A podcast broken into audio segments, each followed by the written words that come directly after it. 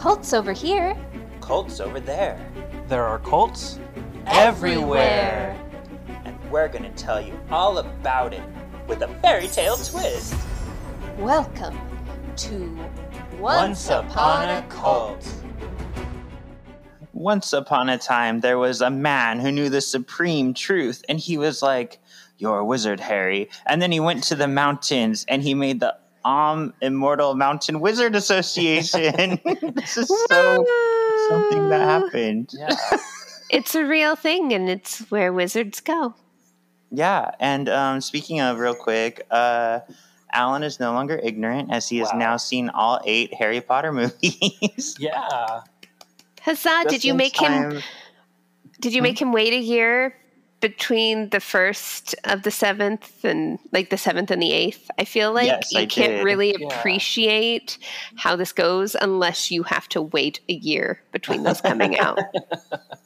Yeah, we waited a year or a day. I mean, whichever one makes more sense. Oh, okay. have you watched the Fantastic Beasts yet? No, no, that's coming next. Yay! We're deciding whether or not to watch the reunion before Fantastic Beasts or wait to. You can watch watch it. the reunion first Okay. because it doesn't touch on Fantastic Beasts at all um, in the reunion. So you're pretty good. Now you know everyone you need to know and you can touch base with them and enjoy it. I literally just had done the same thing of rewatching all the Harry Potter movies. I watched the reunion and I watched the first of Fantastic Beasts. And when I come back home uh, in two weeks or so, I'm going to make my mom watch the second one. And then we have the third one coming out soon. But Yeah. Allan and Rachael, we're not here to talk about Harry Potter. Thought we were on a Harry Potter con- podcast. We're here to talk about Aleph. Aleph? Yeah. Aleph? Aleph. Yeah. Aleph? Aleph? yes. Or as it's better known, um, Shinrikyo. The supreme truth. Mhm. Yes, yes. I, it was really interesting as I was researching, like, because I knew it ends up being Aleph at the end, but there's not a whole information about that name change, except for Yeah. that, like, they figured they should distance themselves from some things, so they changed their name, and there's no reason for this name. It's just this name now. and I'm like, okay, It's just this name. you know, logical. But yes, there's this is a fun, interesting group, you guys. Is it though?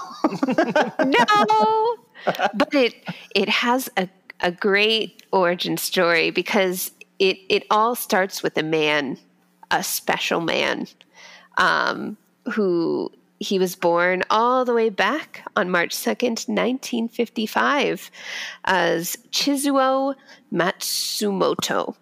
And this guy was born to a large, poor family in the Kumamoto prefecture. And sadly, he had glaucoma as an infant, and that led to an issue where he lost all sight in his left eye and also went partially blind in his right eye. And because of that, he got to go to a special school for the blind. And while he was there, he was a horrible person and he bullied people and he extorted them. And I have a cat aggressively loving my computer right now. Um, Anyways, he was not a great person as a child, and it kind of didn't get much better as he grew up. After he graduated, he did decide that he wanted to. Um, well, actually, first of all, he became an acupuncturist and a masseuse. And um, because obviously, someone that's being mean to people should work in a healing arts where they're taking care of people. Um, but I guess I didn't know this, but apparently a lot of people that attended the school for the blind ended going up into these different healing modalities.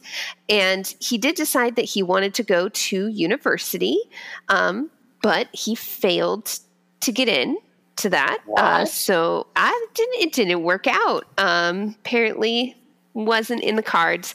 Um, so then he really dived more into Chinese medicine, and then he also developed an interest in astrology. Oh. Oh. These are great beginnings. He's doing all the fun things, I think. Um, he got married in 1978 and he had his first child that year, and he ends up having 12 children. This guy does not just sit around. He He's has all the conservative. children. It's a little Yeah. conservative. He has some some far right leading beliefs.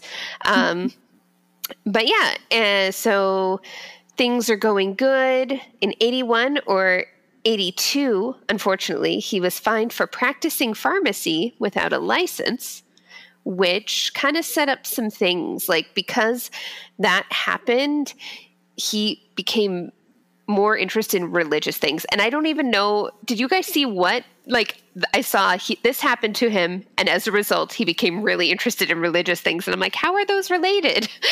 um, I don't know if it's just because it limited what he was previously doing to make money to support 12 children. Um, or why, but he went from doing stuff with pharmacy that he wasn't licensed to do to then kind of really leaning into re- religious things. He started studying the Chinese astrology even more, Taoism, Western esotericism, which we see in so many organizations that we like to look into, that esotericism. Um, and also Buddhism and Christianity. And then he started conducting yoga and meditation sessions from his one bedroom apartment in Tokyo, which is fun to imagine him having a one bedroom apartment, going toward 12 kids, and hosting yoga and meditation. And this is where the fun name comes in the Aum Shinsen no Kai, which is Om Immortal Mountain Wizard Association. Yay! Because Yay. you too can be a wizard if you start meditating, if you start uh, doing yoga. That's where wizard powers come from. And you can levitate too, where you're not obviously sitting on a step, but we'll get back to that. He, I mean, that that kind of pretty much happened right there. He he claimed to all his people that came to do meditation and yoga with him that he had achieved enlightenment, and as a result, he could also levitate. And he released pictures of this as proof, as solid real life proof. It just makes me laugh because it's like look up these pictures culties because it's a completely like white background but like you can see the photographer's shadow and you can see where it like goes up on a step so he's obviously sitting on a step but he's supposed to be him levitating He is levitating with his enlightenedness. He's just so enlightened it lifts him from the floor. Um, yeah so He's- this is about um, Yeah. 1987 where we're at right now and now he's going by shoko asahara Yes, he ends up changing his name. Um, and at this point where he was telling people he could levitate, he also started discussing publicly um, about psychic powers and how to acquire psychic powers. Like he was kind of on his journey to do this. And um, the year that they, I, I thought this was great, the year that they really formed um Shinzen no Kai was 1984, a special year where all good things happen. hmm. yeah. Um, and it was at the same time that he did change his name to Shoko Asahara. So from here on out, it is Asahara. Um, Sahara. yeah. In 87, he already had 1,300 members, and they renamed the group to Aum Shinrikyo. Did you see if there was a reason for this particular name change? I didn't I see didn't. one actually. Yeah. Yeah. They just occasionally they get bored. names, Yeah. Yeah. All right. Well, at the same time, he developed a unique doctrine where he drew different beliefs from the Buddha. Uh, or from Buddhism, from Hinduism, and from Christianity. Because, as we know, what do our cult leaders like to do? They like to present you with things you're familiar with so that you feel like you can identify with them and join in. That's what and they I like doing. actually, I found one thing that said that the reason he probably got so many followers so quick is for exactly what you said. I guess there was kind of this melee about religion, or is that how you say that? Malu? Malay, Malay. Malays, like M Malay. A L A S, uh, M A L A I S. Yep. People were kind of just bored with religion in Tokyo. So then here comes this guy who's like, hey, here's something familiar Christian and Buddhism. But not only am I going to give it to you, I'm going to give it to you in anime and comic books and cartoons. With pizzazz to connect with the everyman of everyday life. Yeah, so apparently he got a lot of like college students and quote unquote like enlightened people who were like, "Oh, this is neat. This is fun. This is interesting. I want to learn about religion through anime." Yeah, they actually had their own anime studio called Manga Anime Team, MAT. Mhm. Yeah. Um, yeah, so yeah, Yeah. and Allan and I were lucky enough to be blessed with finding one of these animes on YouTube. Ooh, The It true blessing. Very good in the way that the Twilight movies are. Was it as good as the Happy Science anime?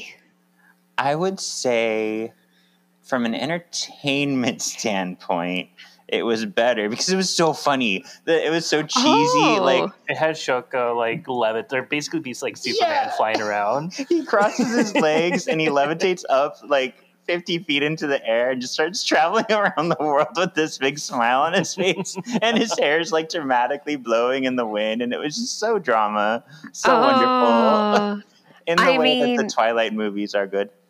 Why?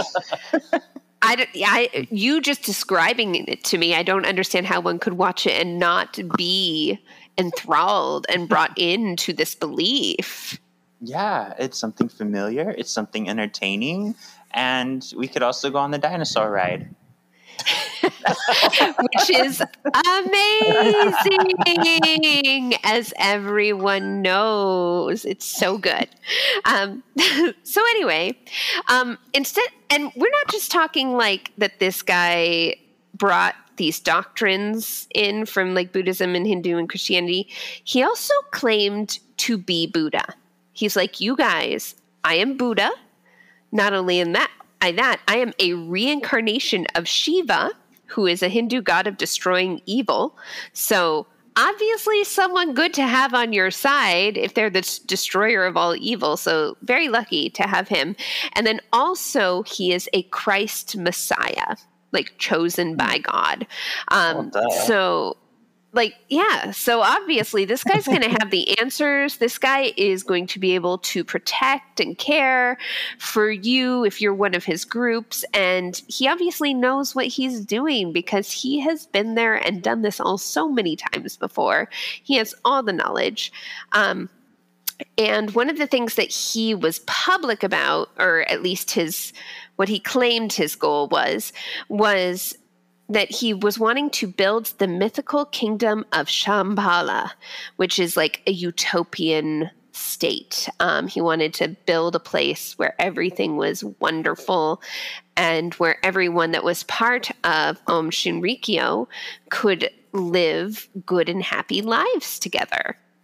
hmm Who And- wouldn't want that? He's already laying out the foundations for getting people to join too, because a lot of his publishing it has the ideas of there's world conspiracies, there's space mm. missions, there's powerful weapons. Come with me on a quest for a mini quest for ultimate truth. Yeah, he, yeah.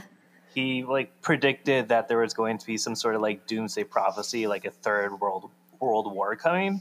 Through. Started by the USA, which I Yeah. mean makes sense. Of course, yeah. It's tracking. It tracks. Yeah. And then he also had the Aum Salvation Plan, which claimed to cure physical illness with health improvement techniques and uh, help with life goals through positive thinking.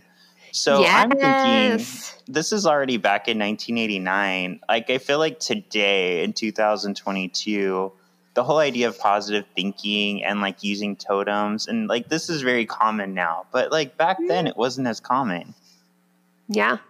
At least not on a wide uh like thing. I feel like there's definitely religions that have these beliefs in them, but at this time you didn't have the internet. You didn't have all these different religions having that same kind of global reach that we now see where even smaller religions have spread and that information has been been disseminated and put out there uh, for people to discover and follow. Uh, so it's like it's almost interesting. I feel like in ye olde times, Christianity like it is now so present because it was just hundreds of years of that religion being like spread through conquest and all this stuff.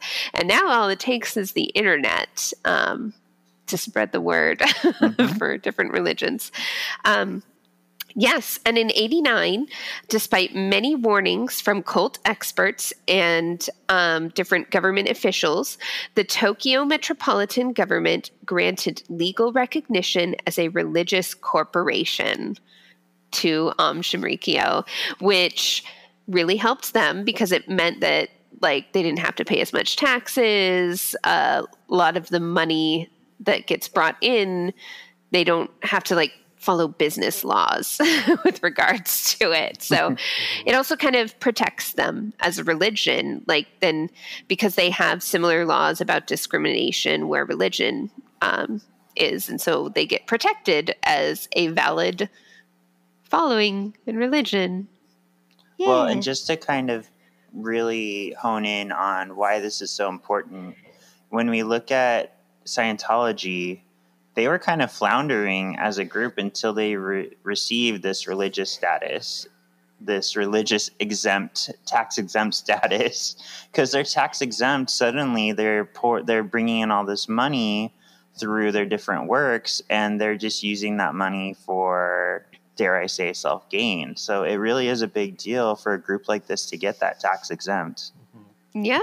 Yeah, taxes, as we all know, that takes up a lot Yeah. from the money that comes your way. So definitely helpful for them. Um, they had actually started a monastic order. Which was, um, I saw it called like the Lotus Villages, where male monks and female nuns were indoctrinated with the hope of becoming future Buddhas themselves. Don't they just have to eat a lot and be jolly? One must also be enlightened. um, so, around this time in 89, there was an interesting incident where I'm going to, I apologize in advance for any pronunciation errors that I make. Tsutsumi? Tsutsumi? Sakamoto? He was an anti cult lawyer who was bringing a class action suit against the group of Aum Shinrikyo. And this was because there was a lot of anti sentiment toward them because there was deception used to bring on recruits. Uh, they were apparently holding members against their will. They were forcing donations from their members. So, like, and this is something you kind of see like a required tithing by a religion that's like to be a part of us, you have to give us a certain amount of your income in order to stay with us. So, um, force, but they were like forcing it um, and enforcing that through violence. Um, and then also, um, there was also um, word about a member who was murdered when they tried to leave the group. So Sakamoto was putting together this class action suit against them, and he gave an interview to a Japanese talk show.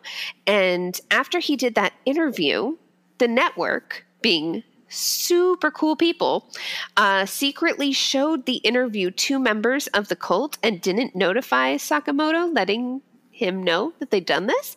And considering this And cult is known, quick, I, Oh, yes. I read that the network TBS, I read that they were also pressured by Aleph to have the video released to them. So it wasn't just the network being assholes. It was Oh, like they Aleph had being people. like threatening them.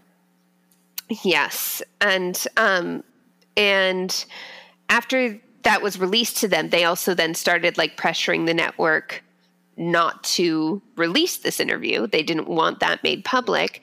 Um, but unfortunately, then the next month, Sakamoto, his wife, and his infant child disappeared completely. And at the time, the police were always suspicious that it had to do with this whole class action lawsuit and the interview and the cult.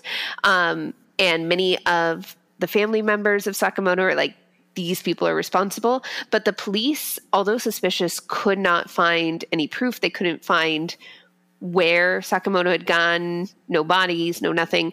And it wasn't until many, many years later when they were following up with some future uh, events involving subways uh, that it was uncovered that they were murdered and where their bodies had been disposed of. So this cult uh, was rather aggressive. They did not take threats lying down. If you were a member that was dissenting, if you were an outsider that was speaking against them, um, you had to be on guard because they were coming for you. They would not appreciate us right now. I thought that was crossed my mind. um, but yes, so, so you found more on Yeah. what happened to them, right? Yeah, well, even before that, like the, I mean, obviously because he was doing leading this class action lawsuit against um, the um, Shinrikyo, like they, he also was able to, and this is kind of funny, he was able to get blood sample from um, what's his name, um, the leader. oh, um, from uh, Shoko. Shoko, yeah. And they were able to basically get it from him and find that like his blood, he had no like special powers in his blood or anything unusual. There's a test for that. I, get- I don't know. They just said like they got a blood test No and there was like nothing unusual for it. But it's just funny how like Shoko is just like, yeah, you can have my blood. Like he he totally believed that he was this like god, you know, and it's gonna show in his blood. Um, oh so- wow!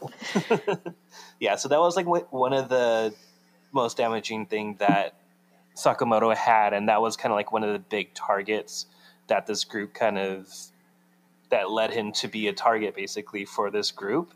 And even before they had attacked him in his own home, they actually tried to kidnap him um, on November 30, November 3rd. Um, I think that was the morning of the murder.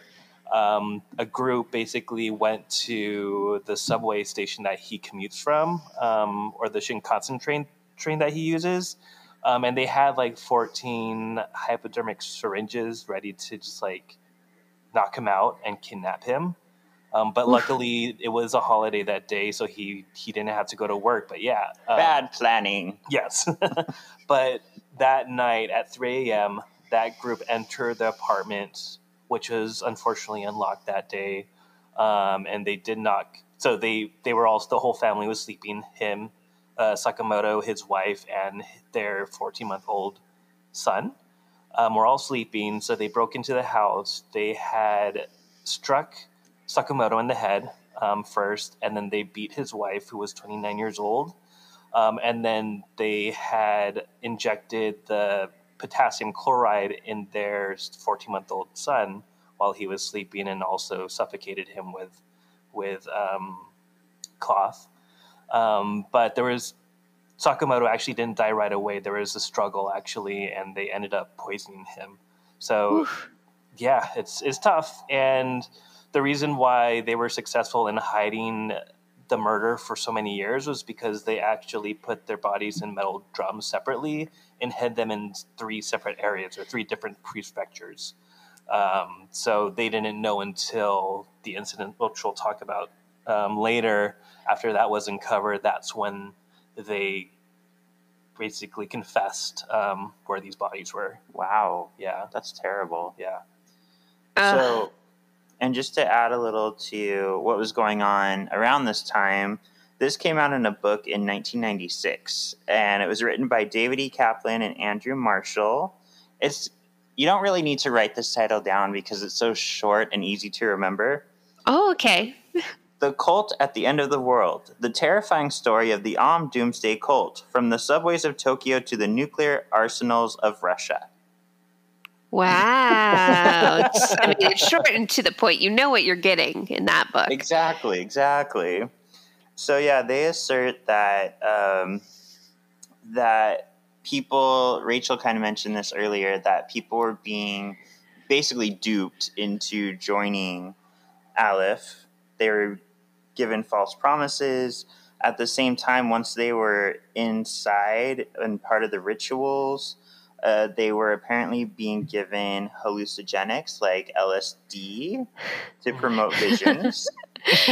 Ah, the things said that, people they love to do to the way that these cult leaders love to give this fun thing to people for the most nefarious of reasons. yeah, just give them LSD, they'll join. Woo!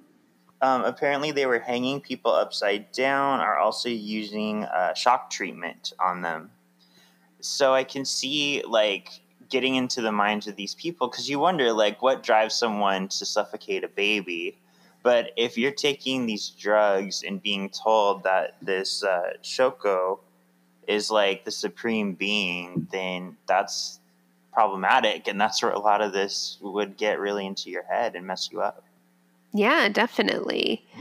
And an interesting thing that started happening in 1989 as well was Ashara began to militarize the cult. And this didn't really reach down all the way into like the everyday practicers, um, but a lot like further up within the power, they were bringing in lots of scientists and um, they were putting a lot of focus um, to try to capture power on a more political spectrum. So in the 90s, they first tr- tried to do that through electoral politics. So um, Ashara and 24 other people formed the Shinrito Party, and they all ran um, in the, they all ran they all run. They they all went up in the election but no one won.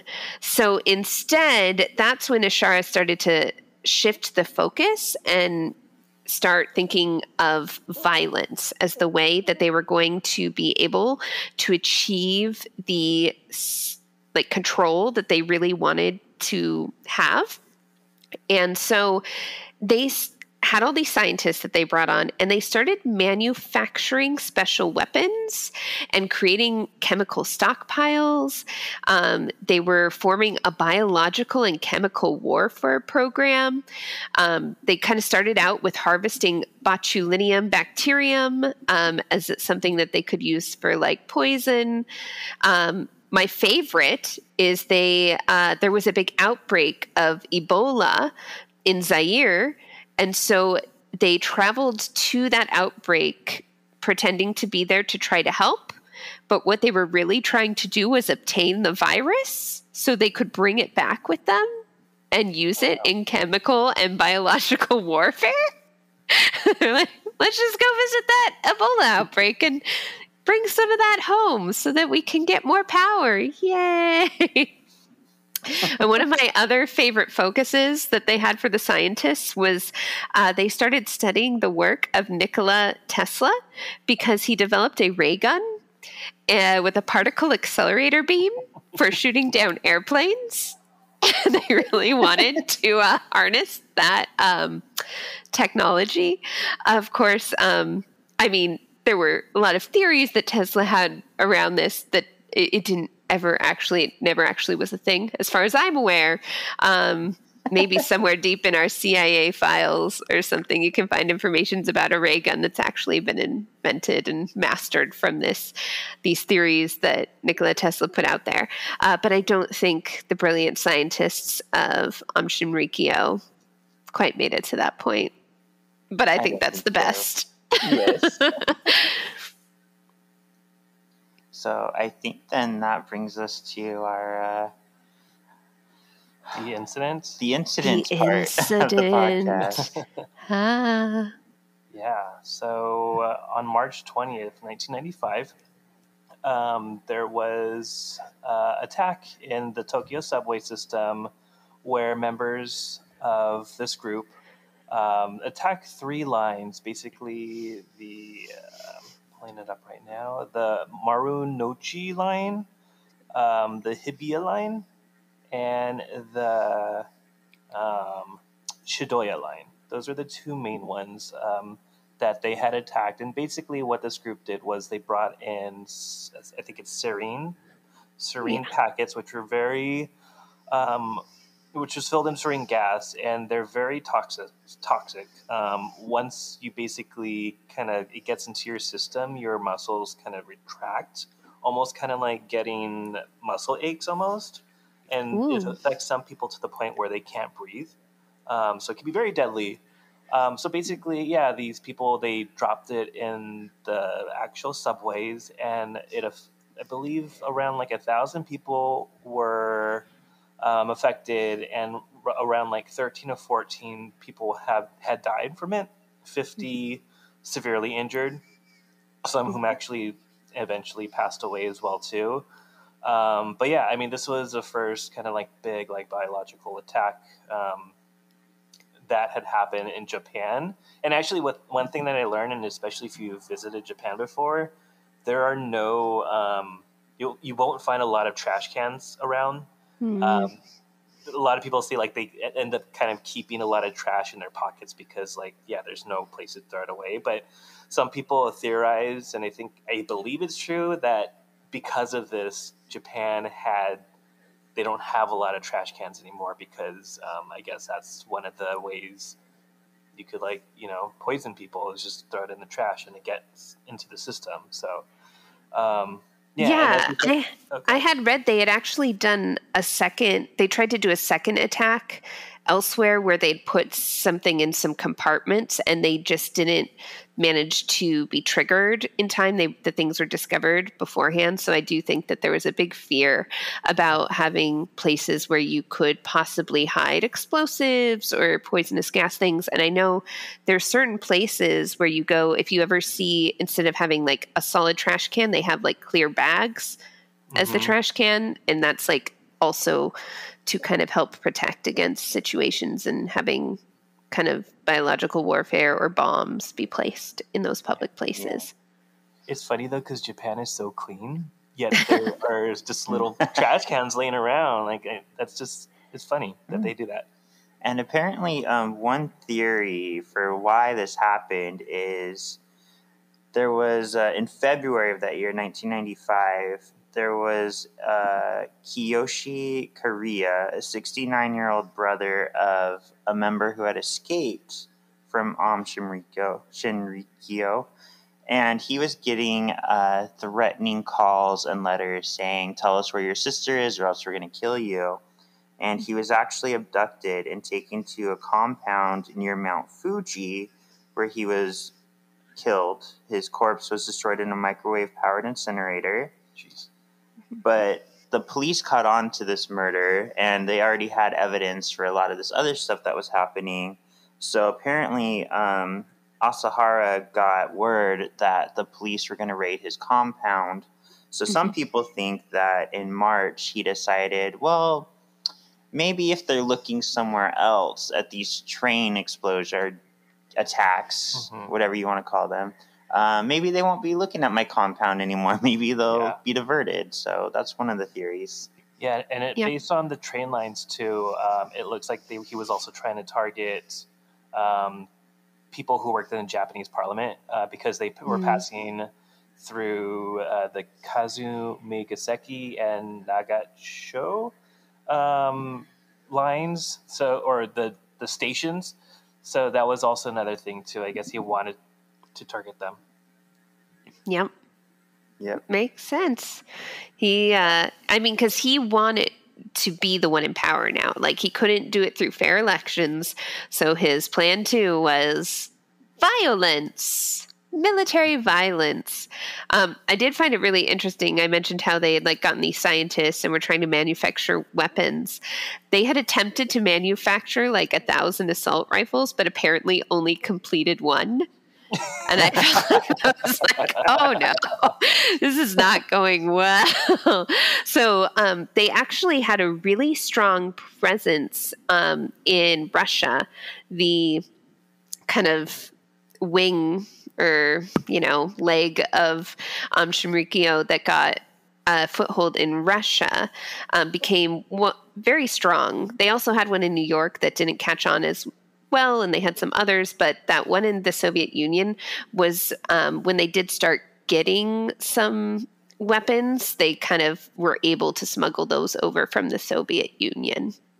So, yeah, they had smuggled like an AK 74 from Russia so that they could study it and mass produce it, it themselves. But um, one, they completed one. good. That's a good start. Yeah. I mean, you got to get past the first one. um, but yeah, so after these attacks, it, it kind of backfired. The police conducted huge raids simultaneous raids on all of their compounds across the country. um, so his plan to distract them, sending them in other directions, did not work. And as they really kind of dug into everything, um, I heard that that was at that point that they found at the headquarters um, at the foot of at the foot of Mount Fuji, they found explosives, the chemical weapons. Uh, they found a military helicopter, which they thought they were perhaps going to use that to disperse gas. Um, they also found things like anthrax and the Ebola cultures. So Yay. they did. They they managed to get they their special trip to Zaire worked out. They got those Ebola cultures they wanted. Um, An Ebola full of fun. Wow. Sorry. Though I there is also claims that those are just widely exaggerated. So some people say this definitely happened. Other people are like this was all exaggerated. So who knows? And they do think that they did have enough chemicals to produce enough sarin to kill 4 million people. So um, wow. even if they didn't have all those extra things, they did really have enough of this weapon that they ended up using to do a lot of damage. Yeah. They also found that they made the drugs. They found they made LSD and methamphetamines, um, and also a truth serum. Uh, apparently, they made, um, and they tried to. Um, they said, "No, this has nothing to do with our bad doings. Those are all chemicals for fertilizers." Um, but they did not believe them and they ended up arresting around um, over 150 cult members all for different like relating to the attacks and other various offenses yeah, yeah. they ended up kind of finding more throughout the years as well too because at first so they did apprehend ashihara and he was initially sentenced to death in 2004 but he basically kept on he was able to appeal his death sentence all the way through, I believe, 2011 because they kept on finding more members. Um, and then, yeah, eventually, after you know all his appeals were exhausted, um, on July 6, 2018, that's when Ashihara, Asahara and six of his followers were um, executed or put on death row um, on July 26th. Yep. Yeah. I, and it's kind did, of funny because like after Asahara's arrest and trial in 2000 his two sons took over but they went the right way with things i just think it's funny like taking this group that did these horrible atrocities and trying to make light of it like why didn't they just start something new? like distance themselves from it. But they already have all these resources at their fingertips. You just know. can't waste all those followers. Um, but that was when they, they made their Aleph. name change. Yep. Yeah. February of 2000, they became Aleph to be different. Um, and they also announced that they were going to change their doctrine, and it became way less religious. They they removed a lot of the Buddhism and um, some of the Bible things were just taken out. Um, and they did issue a public apology to the victims um, and created a um, fund in order to kind of pay uh, restitution to people that were involved in that. Ooh, and also before I forget, I love. Do you know where they found Asahara? Where? Like when they finally caught him, he was hiding in a wall in one of the buildings. How odd. Odd fellows. odd. but that just made me giggle. Just like crawled inside of a wall to hide and not have to take account for any of the chaos that he had created. Just gonna hide in a wall. Um, That tracks. yeah, yeah, it's a choice. So, Um, and it looks like um, he did finally get executed by hanging only in 2018. That wasn't even that long ago. Yeah, that's Yeah. a lot more recent. Was when they actually executed everyone that was involved, um, and I guess. I mean, from what I was told um, by a friend, is that there wasn't e- a lot of like notice that it was going to happen. Like these people obviously knew they were on death row. They knew they'd been sentenced to death, but I feel like oftentimes in uh, what we're a little bit more familiar he- with here is that a specific date gets set and you know about that for a while. And apparently these like when it finally was time it just like happened rather quickly. Whereas like oh you're dying in a couple days. Um, and so they were all hung um, executed by hanging. Yeah but they um, really kind of wanted to make an example of the fact that like this group really brought terror and fear into society and that that is something that is not allowed here anymore so yeah Yeah, and it looks like even today, Aleph is still kind of questionable from what I'm seeing. Like, there's still a lot of events of people looking in, and for the most Mhm. part, it looks like they're doing good works, but there's always the occasional, like, odd thing that pops up. yeah and one of and- the things, oh, go ahead.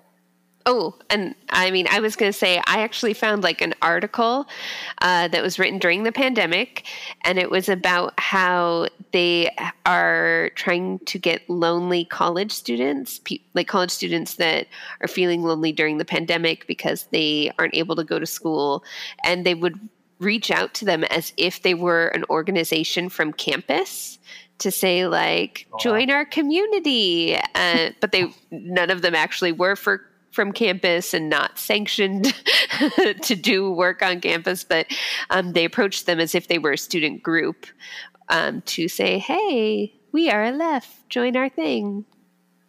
right. And yeah, along with that, I guess there is reports of the Aleph leadership still encouraging a reverence towards Shoko, where if you're Mm. trying to distance yourself from what he ordered people to do, then it's kind of odd that they'd still want you to revere him. hmm So interesting.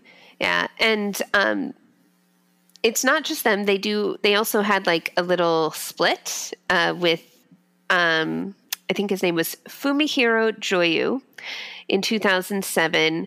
Um, he used to be the spokesperson and head of the Moscow operation, and he announced a separation where he started a new group called the Hikari no Wa, which is the Circle of Light. And it claims to be committed to uniting science and religion and creating the new science of the human mind. Um, so they're really trying to kind of split with that old criminal history and be something different and new. Didn't dive into that group a lot, but I like the name. The Circle of Light. It's the Circle of Light. That's Yeah. beautiful. Yeah. I thought so. You're beautiful. Oh, thank you. So I think that pretty much brings us to the end of our group this week. Yeah. Should we go through our totems? Let us go through the totems. Did they have a charismatic leader?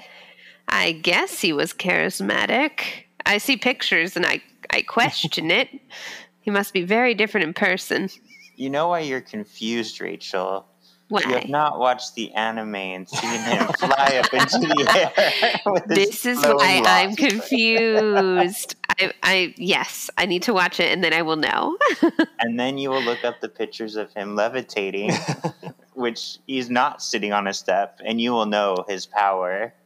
I will know. I mean, you can't question it after that. How about alienation? Yeah, Mhm. Yeah, um, definitely. I mean, we talked about the monastery where uh, some of the people went to go live in isolation so they could become Buddhas themselves. Um, but I also think there was a certain aspect of like if members tried to leave, that violence that they expressed to keep them in there and like keeping them away from their family members was very present. Yeah, I'd agree. Mhm. How about belief system? Yeah. There are some beliefs. oh, one thing I forgot to mention. Um, part of their rituals with with him was that they would actually drink some of his blood and also use his hair, like make tea out of his hair. Vampirism? Yeah. They were practicing vampirism? I'll stick with the wine, the blood of Christ. How about uh, outside evil? Oh yeah. Like Subway I mean. Subway well like anyone that was currently in power, the Mhm. USA clearly, which is going to start World War 3. Um yeah, they definitely created a you're on the side of good vibe. How about lastly, sense of community? Oh yes. They were Oh. the chosen ones. I mean, one of the big reasons to be part of this group was because they would be the chosen people that would make it past the apocalypse. So, Yeah. Mm-hmm. Yeah. oh, and that reminds me too. A lot of his early teachings and beliefs also came from Nostradamus, which is a great source since he was the like OG apocalyptic. Yeah. Yeah, we got gotta love some Armageddon lore. You gotta love Yep. it. So cool. And one thing, Rachael, I don't know, we haven't talked about this, but there's a super cool new feature on Spotify, which I'm talking about on Oh. all my podcasts. Oh, If you go on Spotify Culties and you scroll all the way to the top, just above all of the episodes for any of your podcasts you listen to, you're actually able to now rate your podcast uh, one to five stars, five being the best. Oh. And I have a mission right now, a goal, because it doesn't show your total until you have, I believe, at least 10 likes. wow. So I've already went and liked uh, a few shows, including a real bodice ripper. Oh. So if our listeners can help out and look at all our shows, Once Upon a Cult, The Marvelous Galaxy of Disney, Hanging with the Hollowells, help me make my goal of putting us on the map with these likes. Yeah, like us. Give a girl a like. And I already said the name of your show, Rachael, but do you want to tell them what it is?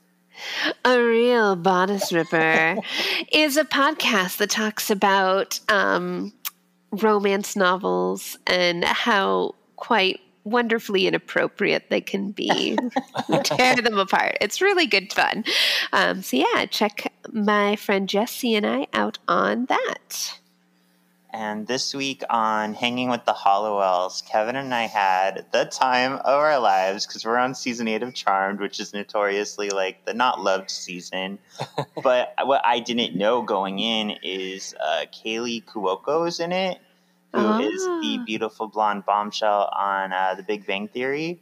And she basically plays cheesy Buffy. Like, she puts on leather and she has like a dark wig. And every time she walks in the room, there's really cheesy music that plays. And it cracks me up. So we just, even if you don't watch Charmed, I think you should try listening because we just have the time of our lives. All right. Nice. And yeah, Shawn and I also are on another podcast, um, The Marvelous Galaxy of Disney. And yeah, this week we actually are talking about the commune that Disney is going to build in Palm Springs. yeah, so check that out. I am looking forward to the uh, reality TV show that is bound to come out of that. Oh, I love that. um, can I say I'm looking at the levitation pictures right now and OMG, like so like this he's sitting there like in crisscross applesauce lotus uh position and he's making this face of just like the most like face you've ever seen and his like hair is like aloft and to me what it looks like is that like he was sat in that position and he like kind of jumped. Like he mm-hmm. jumped himself into the air and had them take the picture while he was doing it. It is hilarious you guys. It looks like he's trying to poop really bad. Yeah, it does. and also I love like his sweatsuit, his like wine maroony, purpley colored mm-hmm. sweatsuit that he wears. it is it's choices. It's good Choices. good choices. Cool. And then um, in two weeks, we're talking about Super Happy Fun America. Yay. It's a good Spoiler place to be. Is it None of super and these are happy? descriptors for them. Womp womp. womp womp. All right. Thanks for listening, and we will see you again in two weeks. Bye. Bye. Bye. Wunderbar.